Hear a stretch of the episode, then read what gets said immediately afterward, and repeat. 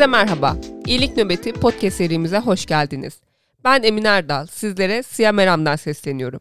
Bugünkü konuğumuz Ruhi Can Alkın. Hoş geldiniz hocam. Hoş bulduk, merhabalar. Merhabalar hocam. Bugün konumuz afet ve sosyal etki. Son zamanlarda pandemi, sel, orman yangını ve 6 Şubat'ta yaşadığımız depremden kaynaklı günlük hayatımızı oldukça derinden etkileyen afetlerle karşı karşıyayız. Ee, sizlerin de hocam afet sosyolojisi üzerine ciddi çalışmalarınız bulunuyor. Sizin afetin toplumsal etkisi üzerine söyleyeceğiniz neler var? Şimdi şöyle söyleyelim ilk etapta. Afet dediğimiz şeyin kendisi bizzat toplumsaldır. Afet dendiği an bizim aklımıza kesinlikle toplum gelmelidir. Neden? Sebebi toplumun kendisi. Şimdi diyeceksiniz ki hocam nasıl olur ya depremi toplum mu yaptı? Hayır. Depremi afet haline getiren toplumdur. Herhangi bir dağın başında, bir çölde bir yerde 9 büyüklüğünde, 10 büyüklüğünde deprem oldu mesela. Bu deprem bir afet midir? Bir Allah kulunu etkilemedi, hiçbir yapıyı etkilemedi, insan hayatına zarar vermedi, toplumsal kurumların işlevini, işlerliğinin önüne geçmedi, böyle bir yıkım yaratmadı. Bu bir doğa olayıdır ama biz ne zaman yıkılan binalar yaptık, ne zaman dere yataklarına evler inşa ettik ya da pandemi afetinden bahsedelim. Ne zaman ki insanlar arası iletişimi, etkileşimi bize yönelik tüm uyarılara rağmen sınırlamadık ve Covid-19'un yayılımına biz de katkıda bulunduk insanlar olarak bu zaman afet oluyor. Yani deprem Maraş'ta değildi. Hiçbir yerleşim biriminin olmadığı bir yerde olsaydı biz buna afet diyemeyecektik. Ya da küresel iklim değişikliği diyoruz değil mi? Bu bir afet, doğal afet. Kesinlikle doğal afet diye bir şey yoktur. Bizim insanlar olarak, toplumlar olarak ilk etapta bu paradigmayı kabul etmemiz, yapıp etmelerimizi bunun üzerine inşa etmemiz lazım. Doğal afet diye bir şey yoktur. Afet varsa burada mutlaka ve mutlaka insan hatası, insan dahli ya da insanın toplumsal yaşama, fiziki yaşama dair eksiklikleri vardır. Bir de tabii afet sonrası var. Bunu da ayrıca konuşuruz. Etkiliyor mu? Etkiliyor. Peki hocam şöyle sorsak 9 büyüklüğünde bir deprem meydana geldi fakat hiçbir yapı hasar görmedi, hiçbir can kaybı yaşamadık. Bunu doğal afet olarak kabul edebiliyor muyuz ya da yine afet? Doğal olay deriz. Doğal olay deriz. Hiçbir yer yıkılmadı. Afet olmaz. Niye? Çünkü afet olması için büyük bir yıkım. İnsanlarda korku yaratması bu gerekiyor. Bir kriz anı olması gerekiyor. İlk etapta o toplum kendi kaynakları ya da o topluluk, o komünite, o grup kendi kaynaklarıyla oraya yetememesi lazım. Dışarıdan bir müdahale, acil durum müdahalesi lazım. Ne zaman yıkım oldu? Ne zaman toplum kendi kendine yetmemeye başladı ya da o topluluk dışarıdan yardım geldiği an bunu afet olarak nitelendiriyoruz. Bunun da farklı farklı seviyeleri var. En son Maraş'ta olduğu üzere uluslararası yardım çağıracak seviyede bir afet haline geliyor. Hocam e, yani Maraş'taki depremden önce başka bir konuyu sormak istiyorum. E, afetin aslında boyutunun da farklılaştığı bir dönemdeyiz. Küreselleşmeyle birlikte önceden afet sadece belirli bir bölgeye etkilerken belirli bir bölgede başlayan bir durum, olay. Bu sefer bunun kontrol edilmesi de sınırlandırılması oldukça güçleşiyor. Pandemide gördüğümüz gibi. Bunun hakkında ne düşünüyorsunuz? Yani tabii ta kapitalizmin oluşmaya başladığı zamanlardan beri diyelim. Daha da öncesinde aslında 1500-1600'lü yıllardan itibaren artık insanlar birbirine daha da yaklaşmaya başladı. İnsanlar işte emek, dünya üzerindeki emeğin dolaşımı, hizmetlerin dolaşımı, malların dolaşımı, son dönemde olduğu gibi mesela uluslararası eğitimden bahsediyoruz. Eğitimin bir sektör haline gelmesi, dünyada işte uluslararası dolaşan öğrenciler ya da dediğimiz gibi işte çalışanların emeğin dolaşımı, işte uluslararası kongreler, uluslararası eğitim fuarları ya da ticaret yapıyorsun mesela bir taşımacılık. Bunun üzerine orada git bir etkinlik yap. Kitleler halinde insanlar dünyanın farklı yerlerinde hareket ediyor. Bugün flight radarları açtığımızda işte aplikasyonlar var. Bakıyoruz dünyanın bir tarafından bir tarafına binlerce uçak havada. Yaklaştırıyoruz böyle atıyorum Asya kıtasının üzerine şu an kaç bin uçak var? 2000, 3000. Böyle bir dönemde neoliberal bir iktisadi ve toplumsal düzenden bahsediyoruz. Bu düzen işte bunu getiriyor. Bunların hepsinin değişimini, dolaşımını getiriyor. Belli bir kısım için bu çok bir avantaj ya da orta sınıf için çok büyük bir avantaj diyebiliriz buna. Ama nasıl ki avantajlar, olumlu noktalar da küreselleşiyorsa, değişiyorsa, dönüşüyorsa da bu Rick Beck'in bahsettiği bu risk de, risk de artık böyle çeşitleniyor, yayılıyor. Tıpkı bir enfeksiyonun yayılması gibi bu riskler de yayılıyor. Bu riskler zaten afeti beraberinde getiriyor. Covid-19 üzerinde söyleyelim. Bir yerden bir yere mal gönderiyorsun, bir yerden bir yere hizmet gönderiyorsun, finans hepsinin dolaşımı var. E, insan da gidiyor. Tam da Covid-19 böyle bir dünya için sanki hazırlanmış gibi. Covid-19 sonra da üretildi. Böyle bir komploya taraf olduğum için söylemiyorum. Hani bu konuda benim bir değerlendirmem olamaz. Ben bir tıpçı, biyolog bir şey değilim. Bilmiyorum, incelemedim yani virüsü. Ama hazırdı dünya. Böyle bir şeyin yayılımı için hazırdı. Çünkü küreselleşme dediğimiz her ne kadar işi dijital ortama taşısak da artık aynı zamanda fiziki hareketlilik, mekansal hareketlilik de devam ederken bir başladı çok kısa bir süre içerisinde dünyaya yayılması 3 ya da 4 gün oldu. Düşünün dünya kaç milyon metrekarelik bir yer. Böyle bir sadece bir virüs bu kadar hareketli bir dünyada, bu kadar risk toplumunun olduğu bir küresel dönemde bu da hızlı bir şekilde yayılabiliyor. Ve bu bir afettir. Peki buradan tekrar zihnimizi bir yoklayalım. Acaba bu ortaya çıkan virüs doğal ya da yapay yollarla ortaya çıktı. Kendisi bir doğa olayıken bunu afete çeviren nedir? Tam da bu bahsettiğimiz sirkülasyon, küresel risk toplumu, küreselleşme ve insani hareketlilik. Kesinlikle hocam. Bir de bunu 6 Şubat depremiyle ilişkilendirdiğimizde yani aslında 10 ili etkileyen bir deprem oldu. Bu fay uzunluğuyla vesaire alakalı. Ama bunun etkisini herkes gündelik hayatta görmeye başladı ve gittikçe görmeye devam edecek. Bunun ne tür etkileri ortaya çıkıyor? Yani yaklaşık 15 milyon insanı yani Türkiye nüfusunun 6'da birini daha bile aslında 5,5'ta birini diyebiliriz etkileyen bir şey. Çok büyük çaplı, çok geniş çaplı Türkiye tarihinde gerçekten şahit olunmamış bir afet oldu bu. Bu kadar ili aynı anda etkilemesi işte dedik ya bir doğa olayını afet haline getiren süreçlerden sonra toplumun geneli üzerinde bir etkilenme hali olması çok normal. Toplum dediğimiz yapı belli başlı sosyal kurumlar var. İşte sağlık sosyal kurumu, ekonomi toplumsal kurumu, hukuk toplumsal kurumu, aile toplumsal kurumu. Deprem bunların aslında hepsini yıkıyor. Ya da bir afet olduğunda bunların hepsi aynı anda yıkılıyor. Nasıl? İnsanların, 15 milyon insanın Hadi eğitim sürecinde olmayanları düşünelim. 7,5-10 milyon insanın eğitimi ne olacak? Bu soru soruluyor. Sağlık hizmetleri nasıl yürütülecek? Afet bölgesinde yaşadığı o psikososyal durumdan, akut sendromdan ötürü ya da bir ay sonra travmadan ötürü duramayan insanlar var. Orada durmak istemeyen, evi yıkılan insanlar var. Göç olgusu bu sefer devreye giriyor yine sosyolojik bağlamda söylersek. Nereye gidecek? Bu insanlar ne yapacak? Çok büyük bir toplumsal organizasyon gerektiren bir şey. Etkileri de tam bu dediğimiz toplumsal kurumlar üzerinde oluyor. Birey bu toplumsal kurumlarıyla ilişkisini yeniden tesis etmek zorunda kalıyor. Eskiden neydi mesela afet bölgesinde yaşayan bir insan için 6 Şubat'tan önce nezle oldu, grip oldu ya da farklı bir hastalık hemen git hastaneden randevunu al tedavi olursun. Şimdi o insanın gündemi grip ya da nezle olmak değil, hayatına, eski toplumsal hayatına kaldığı yerden devam edebilmek. Ve eskiden gidebildiği gibi grip nezle olduğunda onu kabul edebilecek hemen gel buyur gribini nezleni geçirelim diyecek bir sağlık sistemi de yok. Şu an sağlık sisteminin odaklandığı şey afetzedelere yönelik, yaralanmalara yönelik, bir salgın hastalık ortaya çıkmasına yönelik. Akut sendrom dediğimiz dönem bitti ya da bitmeye yakındır diyelim. Şimdi travma hali başlayacak. Şöyle bir şey var. Amaç, hedef. Şimdi bir insan daha önce de hani bunu kullanmıştım. Hep kullanmaya çalışıyorum bu metaforu. Bir insan normal hayatına devam ediyor. Bir anda bir kalp krizi geçiriyor. O kalp krizi geçirdikten sonra ilk bir acil müdahale oluyor değil mi? Aslında o insanı o yaşatmaya yönelik bir şey. Ardından o insanı mesela yoğun bakıma alınıyor ya. Bir gün iki gün yoğun bakımda durdu. Sonra polikliniğe çekiliyor. Sonra poliklinik süreci de bittikten sonra belli bir perhiz, spor, hareket. Bu dönem bunu yapın diyoruz biz bu insana. Ya da tıpçılar, hocalarımız, doktorlar söylüyor. Ve ondan sonraki amaç şu. Daha sağlıklı hale getirebilmek insanı. Mümkünse kalp krizinden önceki halinden daha sağlıklı hale getirebilmek. Gelin şimdi bunları afet ve toplum açısından inceleyelim bu metafor. Afet öncesi bir toplumsal yaşantı var, toplumsal kurumlar var, o toplumun işlerliği var. Afet oluyor. Bu afet bittikten sonra o müdahale aşaması aynı zamanda yoğun bakım aşaması diyelim. Bu yoğun bakım aşaması ilk yardım ve yoğun bakım diyelim. Yoğun bakım bitiyor. Asıl iyileştirme dediğimiz aşama toplumsal hayata tam dönüş aşaması. Kriz müdahalesinde bulunurken bir çocuğun eline al bak sen bu kitabı enkazdan çıkarmışız çocuğu al oku dersinden geri kalma denmez. Orada toplumsal kurumlar kısa süreliğine işlevini yitirir o kriz durumundan ötürü. Ya da bak ailende eşine şu şekilde davranmalısın. Davranmazsan çok yanlıştır. Kimse o esnada demez. Ama ne zaman o çocuğun eline kitap verilir? Yurtlara yerleştirildi. O yurtlarda sınıflar kuruldu. Şimdi eğitim öğretim başladı. İşte bu kriz müdahale anından sonra bir de iyileştirme dediğimiz süreç başlıyor. Sosyoloji de diğer bütün farklı farklı disiplinler de tırnak içerisinde bütünleşik bir şekilde bu afet yönetimini yapıyor. Bu yıkımın etkilerinden tabii kurtulabilmek için ne yapılması gerekiyor deyince çok teorik bir şey söyleyeceğim. Daha sonra açımlayabiliriz. Toplumun bütün birimleriyle, bütün toplumsal aktörlerle ve uzmanlık alanlarıyla bizlerin bütünleşik bir afet yönetimini öncesi, esnası ve sonrasını tasarlayarak devreye sokmamız gerekiyor. Bununla ilgili de çalışmalar var. 10 ile etkiledi. Yaklaşık 15 milyon kişi bu depremle karşı karşıya geldi.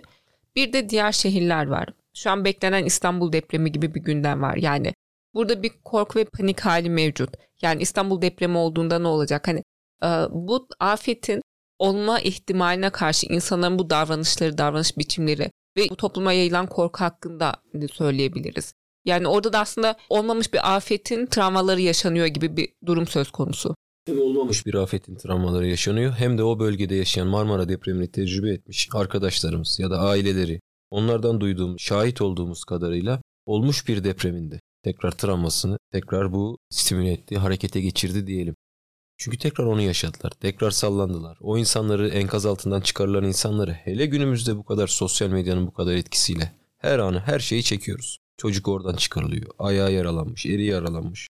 Ağlıyor annesine sarılıp o acısını yaşıyor. Daha önce Marmara'da yaşayan insanlar da bu olayın travmasını yaşıyor. Ve şu an dediğiniz gibi İstanbul'da yaşayan insanlar eyvah diyor geldi. Geliyor diyor. Bir farkındalık. Orta vadede İstanbul'u insanların orta vadede söylüyorum daha boşaltacağını ama uzun vadede değil. Çünkü bütün sistem, ekonomi, finans, sanayi, kim yer yer tarım kırsal bölgelerine baktığımızda İstanbul'da kurgulandığı için oranın böyle ilk etapta diğer toplumsal kurumlarla birlikte ekonomisi, sanayi sektörleri dikkate almadan hadi boşaltıyoruz deyince boşaltılacak bir şey değil. İnsanlar evet bunun korkusunu yaşıyor. Çünkü niye insanların şu an sürekli bir aydır, bir buçuk aydır hepimizin gündeminde maruz kaldığımız bir şey. Televizyonda, evde, iş yerimizde, her yerde ve İstanbul'da yaşayan insan 6 Şubat'tan sonra düşünmeye başlıyor. Önceden de belki düşünüyordu ama bu duygu durumun yoğunluğu 6 Şubat'tan sonra çok daha fazla arttı. En ufak bir sallantıda eyvah diyorlar. Bu da çok normal. Afeti yaşayanlar ayrı dediğiniz gibi bir de afet bölgesinde olmayan, afet bölgesinden gelen insanları ağırlayan şehirler var. Gruplar var ya da atıyorum yerel yönetimler var. Bunlar var. Onlar da şu an mesela bu işin şokunu yaşıyorlar. Mesela Mersin'de diyorlar 500 bin kişi göçtü diyorlar Mersin. Afet bölgesinin en yakın güvenli alanlardan bir tanesi sürdürülebilirliği ne olacak bizim şehrimizin diyor. Bunu da düşünüyorlar. Daha da ötesini söyleyeyim. Maalesef afetin ilk bir balayı halindeydik biz. Şok halinde işte şok durumu. Balayı durumu gerçeği kabulleniş ve toparlanma durumu var. İlk başta insanlarımız tam da bu da pür sosyolojik hatta psikososyal bir şey. Fazla fazla yardım, bir kahramanlık evresi yaptı. Sonra afet bölgesinde yaşayanlar için o balayı dediğimiz evre sürekli devletten, sivil toplumdan birilerinden bir şeyler istemek, hiç kimse bize yardım etmiyor gibi bir tavra giriliyor.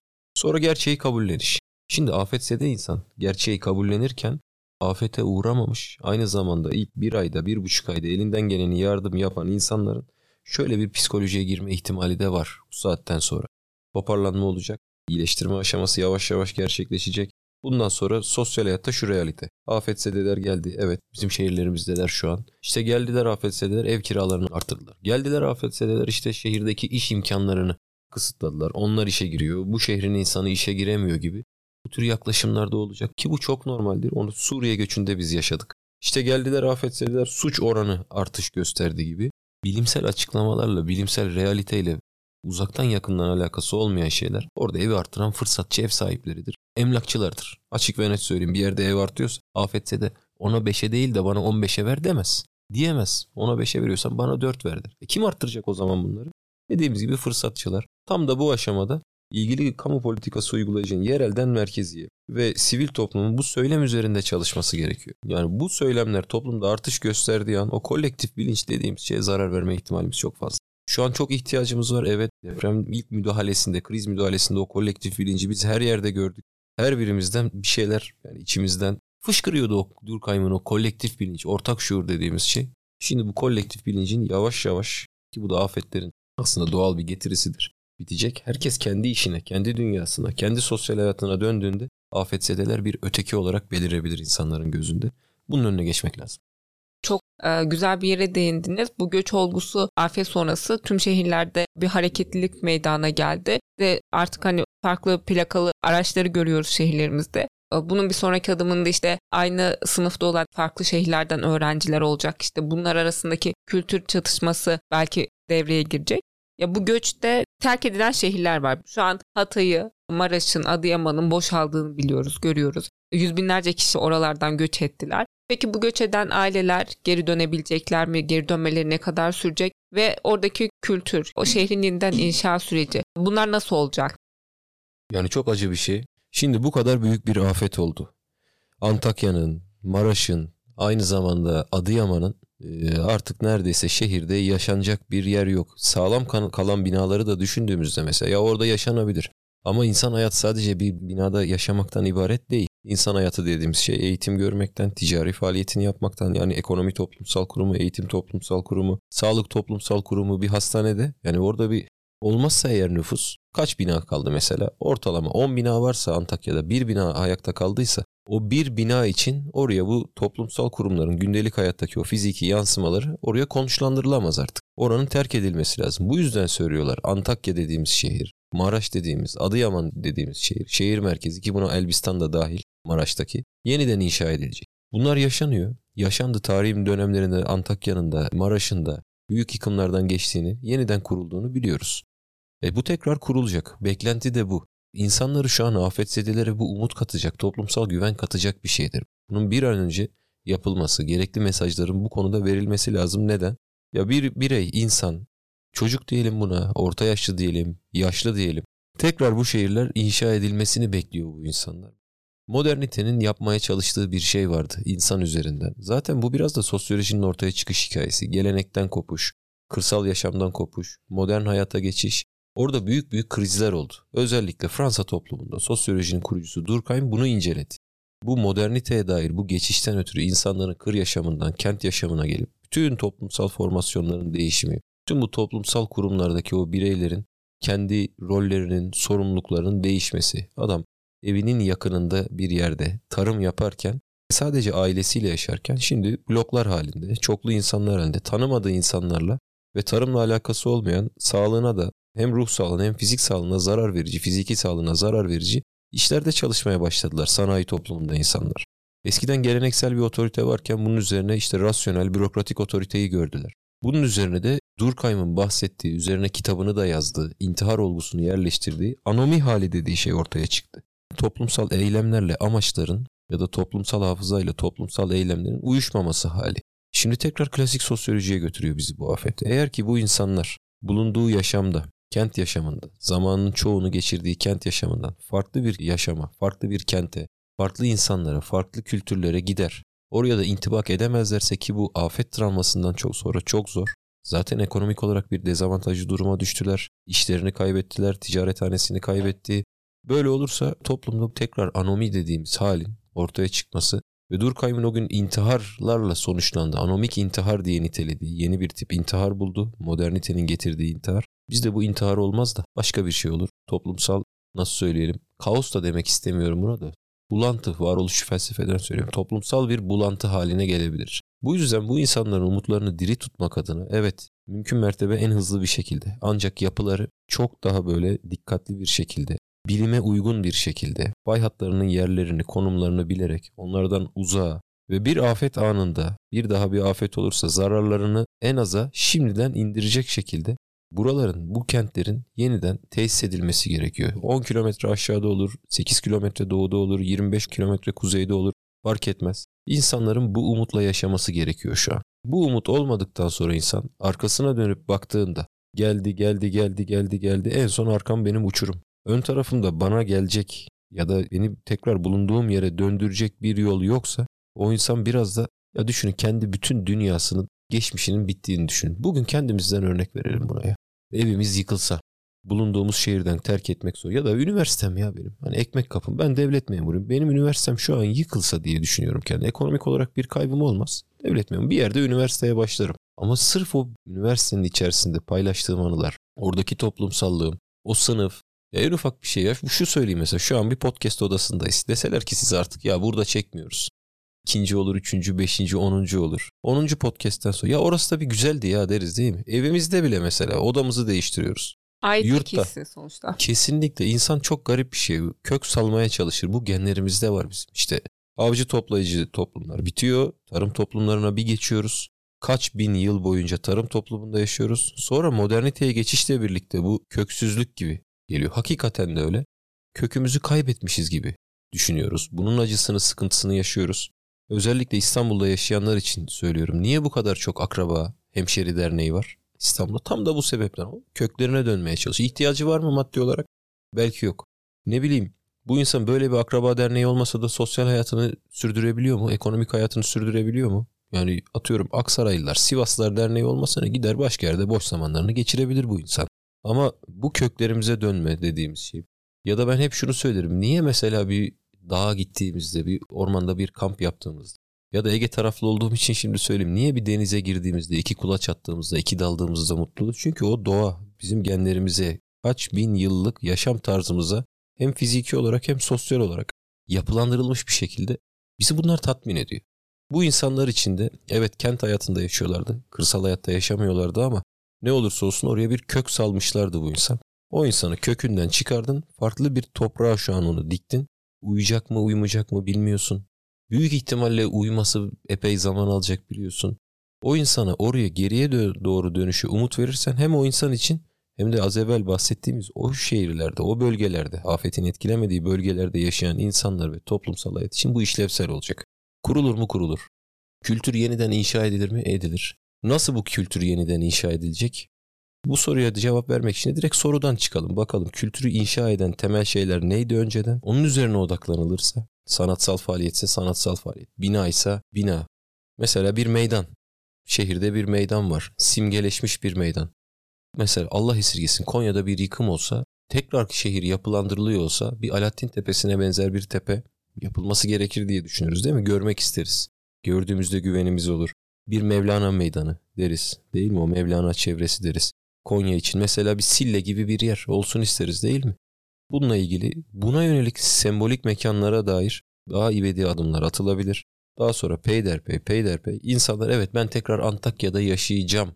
Ben tekrar Maraş'ta, Adıyaman'da yaşayacağım sözünü kendine gönül rahatlığıyla söylemesi gerekiyor şu an. Ki kendi doğal seyri içerisinde bu yapılacak olsun. Bir de şöyle bir avantajımız var. Gerek işte modern öncesi mekanik dayanışmanın olduğu toplumlarda gerek işte organik toplum, organik dayanışmanın olduğu toplumda olsun. Hangi toplumda olursa olsun öyle bir refleks var ki hepimizde. Öğretilmiş bir şey bu. O kolektif bilinç dediğimiz şey insan inşa edebiliyor. Toplum faydasına, toplum iyisine çalışabiliyoruz. Bazen bilerek bazen bilmeyerek hareketlerimizle. İşte o toplumsal kontrolden etkilendiğimiz kadar o toplumun varlığını sürdürebilmek için bu işlevsel bazda bizler bir şeyler yapıyoruz sürekli. Bilelim ya da bilmeyelim. Zaten asgari şartlarda da olsa o yaşam alanı orada o insanlara sağlandıktan sonra tırnak içerisinde otomatik olarak bu iş çözülecek. Oradan da ümit var olabiliriz biraz. Yani en asgari müştereklerde orada birleşilirse bu toplum sağlık hizmeti, eğitim hizmeti, ekonomi hizmeti, dükkanların açılması, belli bir süre dükkanlardan kira alınmaması mesela toplum kendini organizma gibi toparlayacaktır. Yani bununla ilgili bir kitapta kültür beklemez diye bir cümle vardı. Gerçekten e, şu an kültür beklemiyor. Burada da az öncesi bahsederken aklıma geldi. E, kök salmak gerekiyor demiştiniz. O köklerden birisi de oradaki kültürel miras ögeleri. Gerçekten bunların var olması, bunların korunması, bunları devam ettirmesi de aslında oradaki kültürü yaşatacağı unsurlardan birisidir diye düşünüyorum. Kesinlikle. Bununla ilgili mesela şu an belki oradaki yapıların tekrar inşasına yönelik o nasıl söyleyeyim çaba kültür varlıklarına yönelik bir çaba kadar. Hatta kültür varlıklarının çaba çok daha fazla etrafı çevrilmiş, etrafında işte kolluk kuvvetleri duruyor oraya girilmesin, zarar verilmesin. Var olan kültür varlıklarının restorasyonla ya da aslında uygun şekilde bir daha inşa edilebilmesi için bu bölgelerde bunlar var. Kültür evet şu an korunuyor. Bir refleks olarak diyelim size. Devletin bir refleksi olarak bunların envanteri çıkarılıyor işte ilgili uzman sanat tarihçilerle, tarihçilerle, efendim arkeologlarla çalışmalar zaten çok sıkı bir şekilde bu bölgede yıkılan kültür varlıklarına dair yapılıyor. Korunmaya en azından restore edilmeye çalışıyor. Kültür varlıkları öyle. E, sanatçılar, şairler, edebiyatçılar var. Bununla alakalı bir hafıza oluşturmak adına bir şeyler yapacaklar. O yörede tekrar yaşantı için ne olacak, ne bitecek? İnsanlar yavaş yavaş bunları yeter ki o süreç başlasın. İşte evler inşa edilmeye başlandığında itibaren bunlar da tartışılacaktır diye düşünüyorum. Hocam benim sorularım bu kadar. Geldiğiniz için çok teşekkür Rica ederim. Ersin de son olarak eklemek istediğiniz bir şey varsa dinleyebiliriz. Doğal afet diye bir şey yoktur. Başımıza bir afet geldiyse bunun adın afet olmuşsa burada bizim insan olarak suçumuz vardır. Onu da hemen ekleyeyim. 1755'te Lizbon'da deprem oluyor. Çok büyük bir deprem.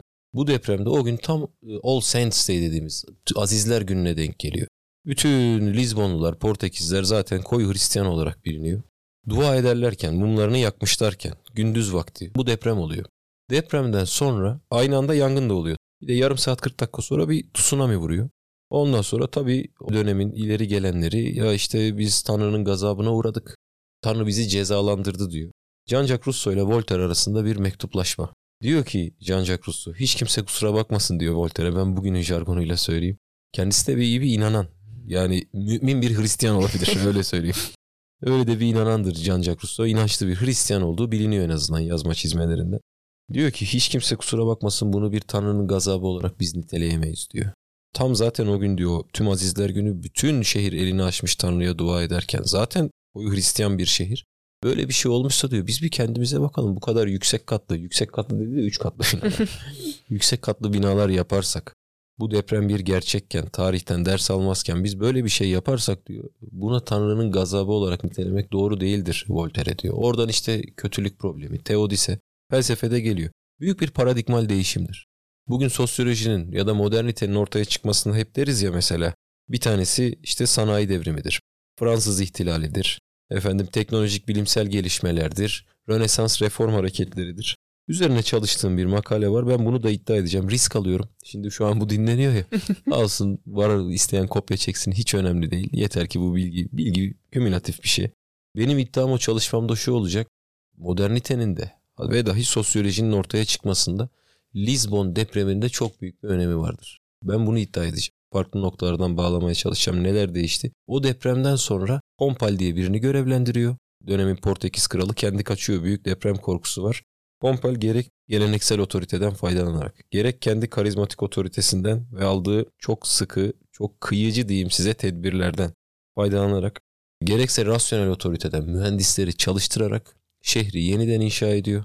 Gerekirse 9 büyüklüğünde bir depreme de bu şehirde yıkılmayacak diyor ve o şehirde bir hafıza bırakıyor. Yıkılan bir yer. Portekiz'de sahile yakın bir yerde bir yapı, bir kilisenin arta kalan şeyleri vardır. Bir hafıza olarak oraya bırakıyor. İşte bu paradigmal değişmeyi yaşarsak biz, afet afet yapanın insan olduğunu, doğal olayı afet haline getirenin insan eli olduğunu biz aklımızda tutabilirsek bugünden itibaren hareket edeceğiz. Tekrar ediyorum.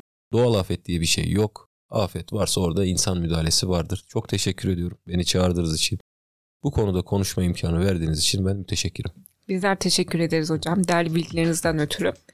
İyilik Nöbeti podcast serisinin bir bölümünün daha sonuna geldik. Sonraki bölüme dek hoşçakalın.